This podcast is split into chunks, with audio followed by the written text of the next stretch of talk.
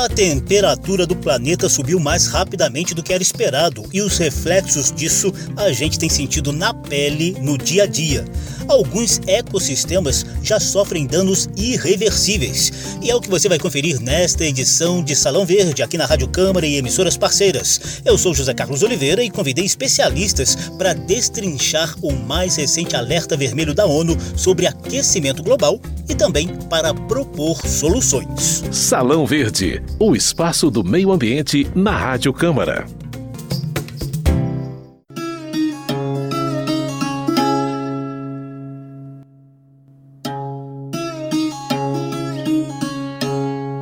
Desde 1990, o IPCC, painel intergovernamental da ONU sobre mudanças climáticas, divulga relatórios com alertas sobre o impacto danoso das ações humanas e dos meios de produção no equilíbrio ambiental do planeta. De lá para cá, a situação só tem piorado e muito. O sexto relatório do IPCC foi divulgado no início de agosto e logo batizado de Alerta Vermelho pelo secretário-geral da Organização das Nações Unidas, Antônio Guterres. The quality of the water we drink, the food we eat and the air we breathe all depend on protecting the natural world, but the environment is facing unprecedented perils caused by human activity. Ele está dizendo aí que a qualidade da água, do alimento e do ar depende da proteção da natureza, mas que o meio ambiente está enfrentando perigos sem precedentes causados pela atividade humana. Na lista de perigos estão o risco de extinção de um milhão de espécies, a poluição do ar e dos mares, o aquecimento global e as mudanças climáticas que Antônio Guterres define como uma ameaça existencial. And climate change is an existential threat. Depois desse alerta vermelho, o secretário-geral da ONU afirma que ainda existem soluções para reverter ou mitigar essa situação, desde que todos a encarem como a batalha das nossas vidas. Antônio Guterres cobra ações concretas e diz que não há tempo a perder. There is no time to lose. This is the battle of our lives. We must win and we can. Solutions exist. People everywhere are demanding action. Pode parecer um discurso dramático, alarmista, mas não é não. O sexto relatório do IPCC tem cerca de mil páginas que resumem pesquisas aprofundadas de 234 cientistas de 66 países. Daqui a pouquinho, a gente vai trazer em tópicos alguns dos muitos pontos abordados nesse extenso material. Mas para nos ajudar a entender os itens mais relevantes, Salão Verde convidou dois especialistas em mudanças climáticas: André Ferretti, gerente sênior de economia da biodiversidade da Fundação Boticário, e Phil biólogo e cientista norte-americano com vários trabalhos publicados sobre aquecimento global. Vamos começar com o André Ferretti. O que mais chamou a sua atenção desse relatório do IPCC, André? É que é inequívoco que a influência da espécie humana aqueceu a atmosfera, o oceano e a Terra. Essa é a questão mais importante. No começo desses relatórios, esse é o sexto, falava-se que havia uma probabilidade alta, depois era que era uma probabilidade extremamente alta, e essa edição fala que é inequívoco. Também fala que ocorreram mudanças uh, muito rápidas e generalizadas na atmosfera, no oceano, na criosfera, que são as regiões da superfície terrestre cobertas permanentemente por gelo e neve, e também aquela parte do solo que contém gelo, assim como na biosfera, que é o conjunto de todos os ecossistemas da Terra, ou seja, as regiões que são habitadas no nosso planeta. Outra questão importante é que a mudança climática foi induzida pelo ser humano e já está afetando extremos climáticos e meteorológicos em todas as regiões do, do globo, como a gente tem visto aí com grandes tempestades, grandes é, eventos climáticos extremos como queimadas, incêndios gigantescos, secas enormes, é, inundações. Também que é um problema presente e que ninguém está seguro e que, independente do que a gente fizer agora, a temperatura vai continuar aumentando até meados do século. Em todos os cenários estudados, a gente tem que agir muito rápido se a gente quiser evitar problemas muito severos para a sociedade. O norte-americano Philip Fernside, que também é ligado ao Instituto Nacional de Pesquisas da Amazônia, interpreta o novo alerta do IPCC já com foco nos reflexos desse aquecimento global aqui no Brasil. Se for continuar com as emissões do padrão atual, isso ameaça a própria floresta amazônica, é, é evidente. E também ameaça o agronegócio brasileiro, aumenta inundações e grandes secas, tanto no sudeste do Brasil quanto aqui na Amazônia. A região nordeste seria devastada, seria muito mais árido do que hoje, teria aumento uh, do nível de mar de um metro, Uh, e mais tufões, né, que é as grandes ondas, e isso realmente afeta muito a população brasileira no litoral. E o relatório deixa claro que temos que agir agora para evitar isso. Na Amazônia, mostra um aumento de 6 graus de temperatura acima do pré-industrial e mostra claramente a umidade do solo, a quantidade de água no solo ia diminuir brutalmente na Amazônia. Então, esse afeta a sobrevivência das árvores, por exemplo. Mostra também um aumento grande do número de dias secas, sobretudo na parte leste da Amazônia, mas também em Mato Grosso, que é o grande centro de agronegócio. E se tem mais grandes enchentes, eh, do tipo que temos esse ano, e também grandes secas, como a gente tinha com o El Niño, e mostra também que a floresta como um todo ia parar de absorver carbono ia ser emitindo carbono. Já está acontecendo, com constatado por pesquisa publicada esse ano, em parte do sul da Amazônia, mas agora seria todo até 2100. Então, isso é grave, inclusive, do ponto de vista mundial. No próximo quadro do programa, a gente mostra outros pontos presentes no mais novo e alarmante relatório do IPCC sobre aquecimento global. Geológicas. Novidades e curiosidades sobre a dinâmica do planeta e da natureza. Geológicas. A gente disse há pouco, o sexto relatório do IPCC tem cerca de mil páginas, condensando o trabalho de 234 cientistas de 66 países. Além dos pontos mais relevantes, destacados há pouco pelo Philip Fearside e pelo André Ferretti, a gente pode dizer que pela primeira vez o IPCC detalhou e quantificou o grau de influência das mudanças climáticas, a frequência e a intensidade dos chamados eventos extremos, como ondas de calor e tempestades, por exemplo. Um dado que mostra o inequívoco reflexo das ações humanas no aquecimento global é que, em 2019, as concentrações de CO2, o gás carbônico na atmosfera, estavam mais altas do que em qualquer outro momento durante os dois últimos milênios. As concentrações de metano e óxido nitroso, outros dois gases do efeito estufa, eram as mais altas do que em qualquer momento dos últimos 800 mil anos. As previsões são sombrias para as áreas costeiras. O aumento contínuo do nível do mar ao longo deste século tende a ampliar o processo erosivo e a provocar inundações costeiras mais frequentes e severas. O estrago acumulado é tão intenso que as sequelas desse aumento contínuo do nível do mar vão permanecer irreversíveis durante vários séculos. E outro alerta importante: o aumento da temperatura global em 1,5 graus Celsius nas próximas décadas traz risco de devastação generalizada. Geológicas. Novidades e curiosidades sobre a dinâmica do planeta e da natureza. Geológicas. O problema está aí bem escancarado e sendo sentido de uma forma ou de outra em toda a parte do mundo. A partir de agora, o foco do programa estará nas possíveis soluções da ciência, do governo e do parlamento para conter os riscos de devastação generalizada e conciliar a qualidade da vida humana com o equilíbrio ambiental. Salão Verde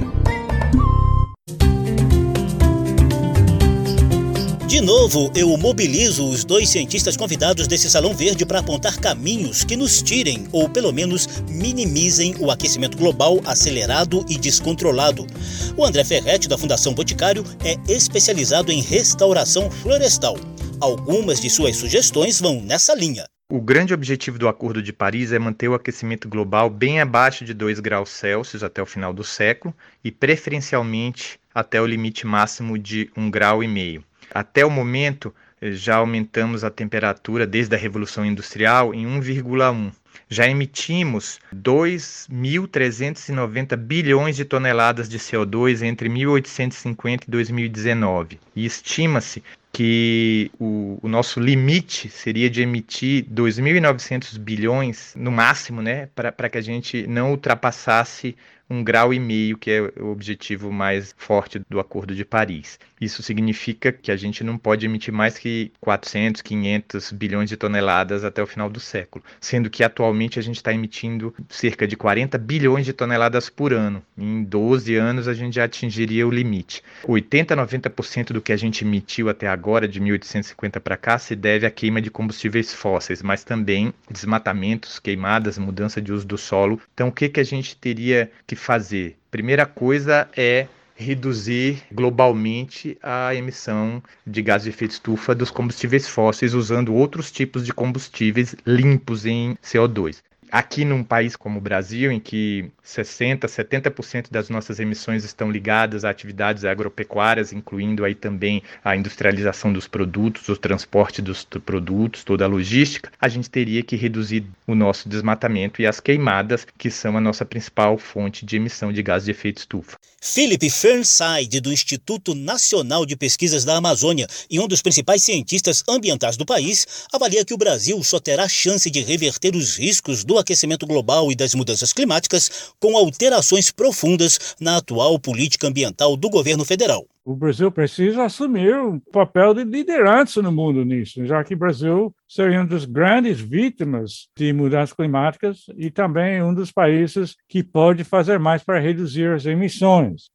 Isso implica uma reviravolta imediata na parte ambiental no Brasil, porque o que vem acontecendo atualmente vem sendo um desmonte de todo o setor ambiental, da IBAMA, etc., não só de ter menos funcionários, muito menos dinheiro, etc., mas também de centenas de normas internas, etc., inibindo o trabalho. E se também tem que parar toda essa enxurrada de projetos de lei no Congresso que estão enfraquecendo o licenciamento ambiental, legalizando grilagem, invasão ilegal de terras do governo, Importante lembrar que o promessa que o presidente fez de, de zerar desmatamento ilegal até 2030, isso no, no evento de clima que foi convocado pelo presidente Biden, aquilo não resolve, porque tem duas maneiras de fazer. Um de realmente parar o desmatamento e outra de simplesmente legalizar o que está acontecendo. É isso é a tendência hoje, com, com essa legalização de grilagem.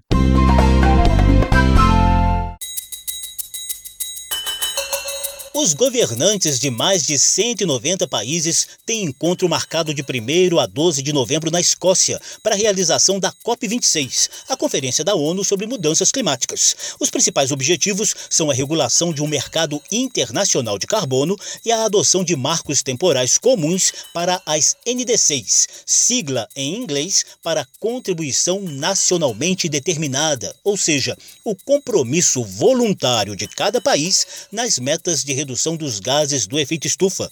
Em recente audiência na Câmara dos Deputados, o secretário adjunto de Clima e Relações Internacionais do Ministério do Meio Ambiente, Marcelo Donini Freire, garantiu a disposição do governo brasileiro de concluir amplo acordo na COP26, sobretudo em relação aos créditos de carbono. No que depender do Brasil, este acordo vai sair. Porque o Brasil tem um entendimento que o mercado mundial organizado ele sozinho vai demonstrar quem são as grandes economias limpas, quem são as grandes economias sujas. E nós também, como nação, temos uma grande oportunidade de ser exportadores de crédito. Então, para ganhos ambientais nacionais muito importante e também para ganhos geopolíticos e econômicos Nunca antes o Brasil foi com uma posição tão clara e comunicada dessa forma. Segundo Freire, recente reunião interministerial também definiu outras duas estratégias que o Brasil pretende mostrar na Escócia: um pacote de medidas para o desenvolvimento sustentável e a atualização da Política Nacional de Mudanças Climáticas. Essa atualização também vai nos permitir mostrar para o mundo o que nós vamos fazer para atingir as metas da nossa NDC e as metas que o presidente se comprometeu na Conferência do Clima em abril, junto com Joe Biden, de neutralidade de carbono até 2050 e o combate ao desmatamento legal zero até 2030. E uma terceira deliberação também o Comitê Interministerial tomou foi pela o início da estruturação e organização de um pacote de desenvolvimento verde para o país, que visa construir justamente quais vão ser os mecanismos de incentivo para que a economia se desenvolva de maneira a atingir essas metas. Marcelo Donini Freire, do Ministério do Meio Ambiente, disse ainda que o Brasil quer nova metodologia para calcular suas emissões de gases poluentes. É o que ele chamou de tropicalização da contabilidade das emissões. Algo que muitas vezes não é tido como tão relevante, mas que é sim de extrema relevância, que é a tropicalização, a revisão do nosso inventário nacional, que é a nossa contabilidade de gases de efeito estufa nacional. A tropicalização dessa nossa contabilidade, em termos científicos e metodológicos, é prevista nos acordos mundiais e o aprimoramento dessa contabilidade consegue mostrar um Brasil mais verdadeiro em termos de emissões, né, que nós sabemos que é que na verdade é muito melhor do que de fato hoje é conseguido ser capturado e contabilizado. Eu falo tropicalização porque muitas vezes a gente usa metodologias e fatores de hemisfério norte para realidades brasileiras que são totalmente diferentes. Isso gera uma distorção da nossa contabilidade. Salão Verde. E o que dizem os deputados? Coordenador da Frente Parlamentar de Assistência Técnica e Extensão Rural, o deputado Zé Silva, do Solidariedade de Minas Gerais, elogiou os pontos que o governo brasileiro pretende defender na Conferência Climática. Não só o Brasil, mas o mundo também está nos acompanhando, até porque a transparência é um dos pilares da conferência. Outro ponto fundamental, esse posicionamento brasileiro, né, e isso que vai dar ao Brasil cada vez mais essa pujança em relação às negociações, né, do artigo 6 do Acordo de Paris e também a tropicalização da nossa contabilidade, fundamental mesmo. Salão Verde também conversou com o coordenador da Frente Parlamentar em apoio aos Objetivos de Desenvolvimento Sustentável da ONU, deputado Nilton Tato, do PT de São Paulo. Ele afirma que as ações do governo Bolsonaro estão na contramão da redução do aquecimento global. Tato propõe uma nova e urgente agenda ambiental. O Brasil assumiu no passado compromissos, metas para reduzir as suas emissões de gás de efeito estufa. Mas a agenda que está sendo implementada pelo governo Bolsonaro e a maioria dos projetos que estão sendo aprovados na Câmara e no Senado vão no sentido contrário. Então, a agenda necessária que se coloca aqui é um grande programa de recuperação de áreas degradadas, atendendo inclusive a própria legislação brasileira, como o Código Florestal, e que também o Brasil assumiu como metas recuperar 12 milhões de hectares no Acordo de Paris 2015, no Acordo do Clima implementar uma agenda de apoio à agricultura agroecológica, em especial na Amazônia, de projetos de valorização dos produtos da sociobiodiversidade, a reinstalação do programa de controle de desmatamento da Amazônia, o PPCDAM, a reestruturação dos órgãos de fiscalização e de gestão das unidades de conservação, como IBAMA, ICMBio, FUNAI, INCRA, Salão Verde destacou os alertas e as possíveis soluções diante do aquecimento global acelerado e descontrolado, conforme mostrou o mais recente relatório do IPCC, painel intergovernamental da ONU sobre mudanças climáticas. O programa teve produção de Lucélia Cristina, edição e apresentação de José Carlos Oliveira. Se você quiser ouvir de novo essa e as outras edições do programa, basta visitar a página da Rádio Câmara na internet e procurar por Salão Verde. O programa também está disponível em podcast. Obrigadíssimo pela atenção Tchau. Salão Verde, o espaço do meio ambiente na Rádio Câmara.